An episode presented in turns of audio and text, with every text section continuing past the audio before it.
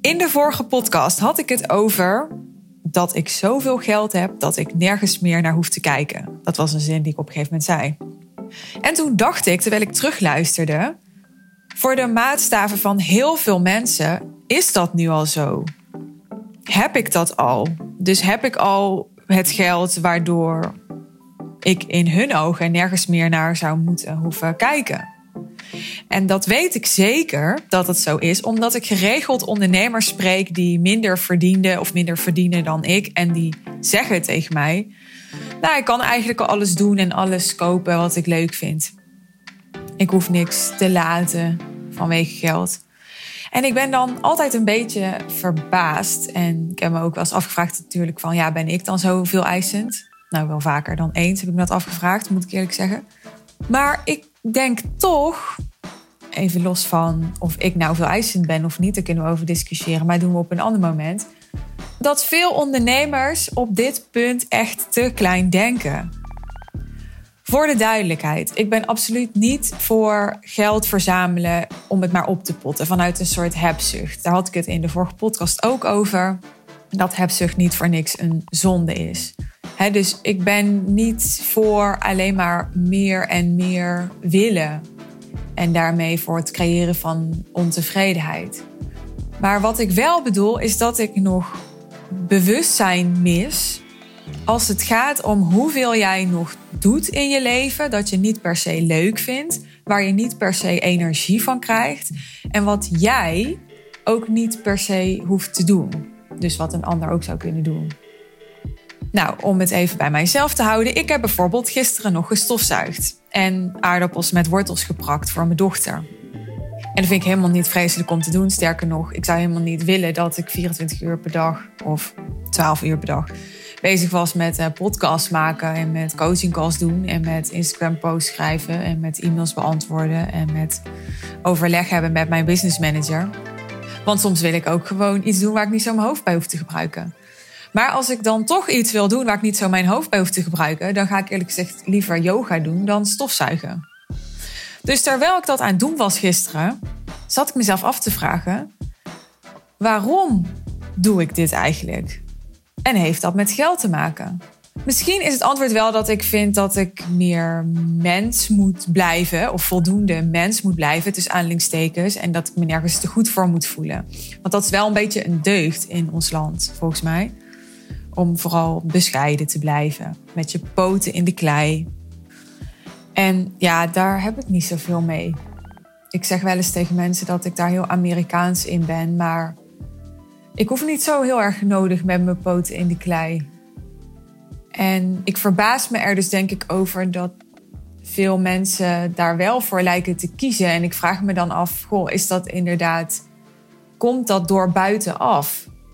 Heel vaak als, als iemand dan klant wordt bij mij en we gaan daar dieper op in, dan heeft dat te maken met, nou bijvoorbeeld, uh, dat hun ouders altijd hard gewerkt hebben.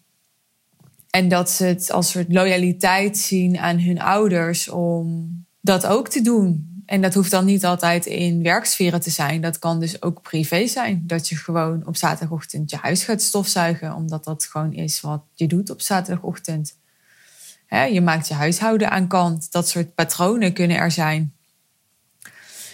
Maar ja, die patronen, weet je wel, hoe, hoe oud zijn die? Een klant van mij bijvoorbeeld, die heeft het zo geregeld dat er nu elke week iemand bij haar thuis gezonde maaltijden komt koken. Voor haar en haar zoontje. Zij zoekt die dan uit. En iemand bereidt die dan en prepareert die dan voor hen. En ik weet dat er echt heel weinig mensen zijn die hiermee bezig zijn. En ik zie ook echt bijna niemand dit doen. En ik denk dat het super slim is om dit wel te doen. Ik vind het echt een super slimme zet van haar. Kijk, zij uh, omschreef dat als ja, ik ben alleen met een peuter. En uh, het geeft mij gewoon stress als ik tijdens kooktijd en mijn peuter moet vermaken. En uh, op moet letten dat hij zich nergens aan brandt. Of dat hij niet een scherp mes pakt of dat soort dingen. En tegelijkertijd ook nog moet zorgen dat het eten op tijd klaar is. En nou, mijn dochter is binnenkort ook een peuter. Ik herken dat heel erg en ik kan enorm goed begrijpen dat je daar daarom voor kiest. Maar ook als je niet een peuter hebt en niet alleen bent, maar je houdt gewoon niet zo heel erg van koken, dan ook. Als jij zo iemand die die maaltijden voor jou maakt, betaalt wat je een schoonmaakster ook betaalt. En ik weet dat in het geval van mijn klant, ehm, nou ja, zij zoiets betaalt en dat de vrouw die dat voor haar doet daar heel blij mee is. En je laat zo iemand twee à drie uur per week komen om die maaltijden voor te bereiden. Nou, laten we zeggen dat dat dan drie keer 15 euro is. Dan is dat dus 45 euro per week waar we het over hebben. Dan denk ik, hoeveel kost het om eten te laten bezorgen? Ik heb gisteren toevallig, ik doe het eigenlijk vrijwel nooit, maar gisteren voor mij alleen eten laten bezorgen. Nou, dan zit je aan minimumkosten en je hebt nog bezorgkosten. Dus ik was geloof ik 19 euro kwijt voor één maaltijd. Nou oké, ik heb ook nog een beetje van geluncht vandaag, eerlijk is eerlijk. Dat vinden we allemaal wel vrij normaal om te doen, toch? Maar volgens mij is dit helemaal niet veel goedkoper en zelfs duurder als ik dit drie keer in de week zou doen. En dan eet ik minder gezond dan hoe mijn klant het nu geregeld heeft. Dus dit is wat ik bedoel. Dit is wat ik frappant vind. Dat vaak de mensen die zeggen dat ze nergens meer naar hoeven kijken, toch echt nog wel een hoop dingen doen die zij niet per se willen doen of hoeven doen. Waar ze niet per se blij van worden of energie van krijgen. Die ze vooral doen uit gewoonte en wat niet zozeer een hele bewuste afweging heeft gehad. En ik denk dat dat zoveel kost. Want op het moment dat je die afweging wel zou maken, dan ga je tot hele verrassende conclusies komen. Bijvoorbeeld door de conclusie die ik net heb getrokken: dat het goedkoper is om iemand één keer in de week gezonde maaltijd laten voorbereiden voor je, dan drie keer in de week eten te laten bezorgen. Ik denk dat ons gevoel ons heel vaak fopt. We hebben het gevoel als we iemand ergens voor inhuren, dat dat gelijk duurder is. Met name privé, hè? want als het gaat om werk, om ondernemen, dan is het meer geaccepteerd om uit te besteden. Maar privé is dat ja, nog steeds iets heel erg decadents. Terwijl tijd is ons ja, meest schaarse goed, wat nooit meer vervangen kan worden. Denk er maar eens over na. Weet je, ik heb gewoon uh, meer dan een kwart van mijn leven sowieso erop zitten. Dat kan al nooit meer vervangen worden. Dus als ik het heb over nergens meer naar hoeven kijken, waar ik het dus over had in de vorige podcastaflevering, dan heb ik het over niet alleen over, oké, ik kan vanavond gewoon uit eten. Maar dan heb ik het ook, nou, bijvoorbeeld over spullen, wat het meest voor de hand liggend is, maar ik noem hem toch even. Hè. Dus dat als ik een nieuwe bank koop voor mijn nieuwe huis, dat ik kan kiezen voor kwaliteit. Ik heb nu een bank, had gisteren even berekend, die heb ik zes jaar geleden gekocht voor mijn appartement toen. Nou, die bleek toch kwalitatief niet zo heel erg goed, want die is na zes jaar echt helemaal op hij is doorgezakt en de stof is versleten. En uh, nou, ik moet eerlijk zeggen dat ik geen idee heb of dat normaal is voor een bank. Maar volgens mij is zes jaar niet heel lang. Dus daar zit hem dat in. Maar het zit hem ook in ontzorgen. Hè, nergens meer naar hoeven kijken betekent voor mij ook heel erg dat ik me kan laten ontzorgen. Ik huur bijvoorbeeld een professional in die voor mij gaat uitdokteren hoe ik met mijn wensen en behoeftes de ruimtes in mijn nieuwe huis zo efficiënt mogelijk kan benutten. En nu ga ik misschien mijn kantoor krijgen in wat nu bij de huidige bewoners de bijkeuken is. Is nog niet zeker hoor, maar nou, dat is al een idee waar ik waarschijnlijk zelf niet zomaar was opgekomen. Maar ook bij eerdere verhuizingen heb ik de ervaring gehad dat ik dan bedacht had: oh ja, weet je, we doen het bed in kamer 1 en dan doen we bureau in kamer 2. En dat toen het bed er eenmaal stond, het toch handiger bleek om het om te draaien. Nou, naast het feit dat het gewoon niet efficiënt is en uh, tijd kost en daarmee misschien ook geld als je mensen inhuurt om dat te laten doen. Wat ik vooral heel irritant eraan vond, is dat je dan weer een paar dagen langer zit in een huis dat nog niet klaar is. Want doordat het bed omgewisseld moet worden, kan de kast er nog niet staan, kan de kast niet ingeruimd worden. En als je het dan hebt over tijd, weet je wel, ik wil niet, als dat niet hoeft, wil niet zeggen dat ik er doodongelukkig van moet worden en, en dat ik uh, er een, een enorm drama van moet maken. Maar als dat niet hoeft, wil ik niet onnodig een paar dagen soort van ontaard in een huis zitten vol troep en dozen en dingen die onaf zijn. Voor een ander is dat misschien geen probleem, maar ik word daar nogal snel ontaard van. Voor mij is mijn huis heel belangrijk. Nou, beleving is ook zoiets. Hè? Als je nergens meer naar hoeft te kijken, kun je dan kiezen voor beleving. Even een heel praktisch voorbeeld. Ik ben dus jarenlang fashion blogger geweest. Heb jarenlang mijn eigen outfits gefotografeerd. Dat wil zeggen dat ik altijd mensen in mijn omgeving vroeg om mij te fotograferen. En soms als ik make-up looks fotografeerde, deed ik het wel zelf met de zelfontspanner. En doordat ik nou ja, zelf dan helemaal uitdokterde. Oh ja, de zon staat nu daar en ik moet mijn camera nu zo instellen. En die ander eigenlijk alleen nog maar op het knopje hoefde te drukken. Heb ik best wel verstand gekregen van fotografie en wat een mooi plaatje maakt. Dus ik heb echt foto's van mezelf die er heel professioneel uitzien. Ik kreeg ook heel vaak de vraag van... hey, wat voor fotograaf heb jij? En dan waren het dus gewoon foto's die ik zelf had gemaakt... met behulp van iemand anders. Ik zou dus nog steeds in theorie prima zelf met behulp van iemand in mijn omgeving foto's kunnen maken. Eventueel een visagist daarbij inhuren. Ik denk niet dat het resultaat altijd slechter hoeft te zijn. En ik denk ook niet dat het langer zou moeten hoeven duren. Maar ik houd ook van de beleving die erbij komt kijken als je het professioneel aanpakt. dat ik niet mijn halve huis hoef om te bouwen naar een fotostudio, wat ik in het verleden deed. Maar dat het ontspannen kan gaan. Dat ik op een ander, een professional kan vertrouwen. dat het eindresultaat mooi wordt. Maar ook dat het proces een feestje is. Ik had een uh, tijdje geleden een shoot met een fysicist en een fotograaf. En dan zijn we in een hele toffe studio. Wat al een feestje op zich is in een lockdown.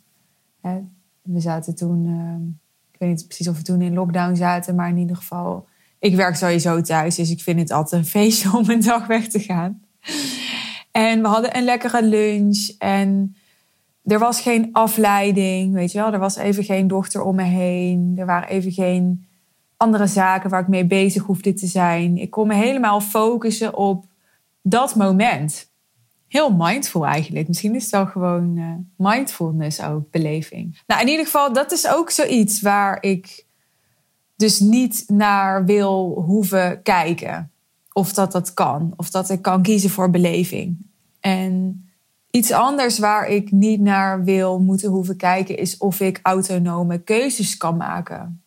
we hebben het natuurlijk vaak over uh, financieel onafhankelijk zijn. Nou, ik vind onafhankelijk altijd een beetje een ingewikkeld woord, omdat ik denk we zijn allemaal afhankelijk van elkaar. Maar dat is voor een andere keer. Maar het gaat voor mij wel heel erg over autonomie. ik heb in november besloten om alleen een huis te gaan kopen. En binnen een week had ik het gedaan.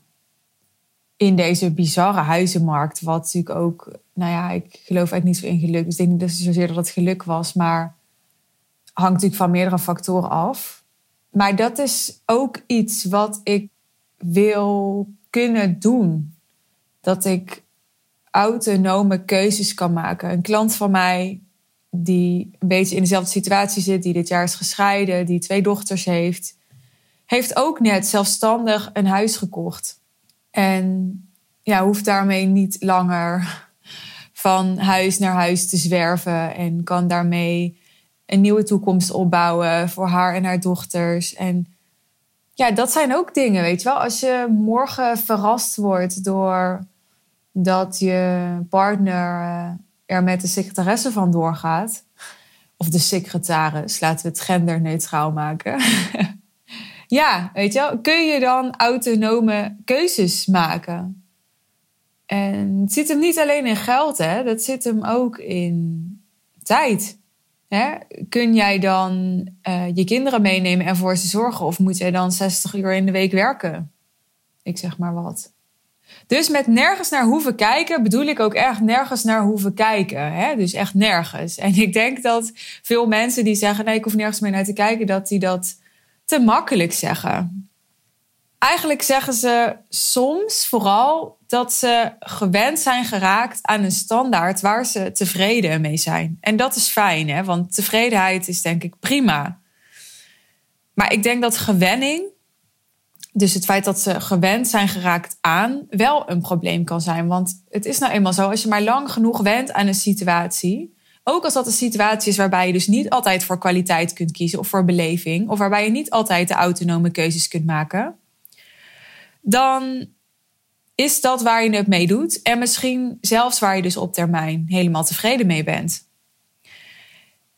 Wat niet het moraal van deze podcast is, is dat je de lat maar torenhoog moet leggen om altijd alles maar helemaal te kunnen krijgen zoals jij het wil. Nee, er is ook nog zoiets als een universum. Er is ook nog zoiets als dat sommige dingen voor je zijn weggelegd en andere dingen niet. Daar geloof ik heel erg in. dus er is juist ook een soort nederigheid nodig en niet alleen maar een hang naar maakbaarheid. Ik wil ook niet zeggen dat je niet tevreden moet zijn met wat je hebt of ehm, dat je nooit meer iets moet doen waar je geen zin in hebt. Zeker ook dat laatste niet. Ik geloof dat het heel belangrijk is om als ondernemer niet te vermijden als je op de lange termijn succesvol wil zijn. Dat je echt moet leren om de dingen aan te gaan. En bij aangaan komen gevoelens van ongemak. Hè? Dus ik denk dat je niet moet vermijden om soms dingen te doen waar je geen zin in hebt. Want dan leer je omgaan met de gevoelens van ongemak of verveling die daarbij komen kijken. Wat ik wel wil zeggen is, heb jij al heel bewust de afweging gemaakt in je leven om de dingen te doen zoals je ze nu doet? Of is het meer gewenning? Is het meer gewoonte? Dus wil jij misschien iemand inschakelen die de lekkerste en gezondste maaltijden voor je kookt, biologisch, elke week, net als voor mijn klant?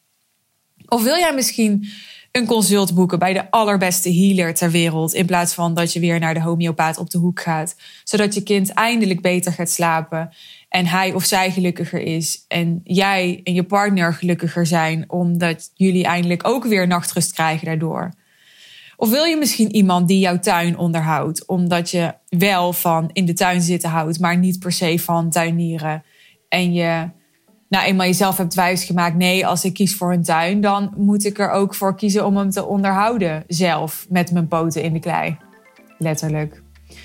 Of wil jij misschien iemand die in het weekend ochtends vroeg de hond voor je uitlaat, omdat je dat door de week altijd al doet en omdat je gek bent op je hond, maar eigenlijk ook op uitslapen en door de week op het toppen van je kunnen wil presteren. Dus in het weekend echt de rust en de ontspanning nodig hebt.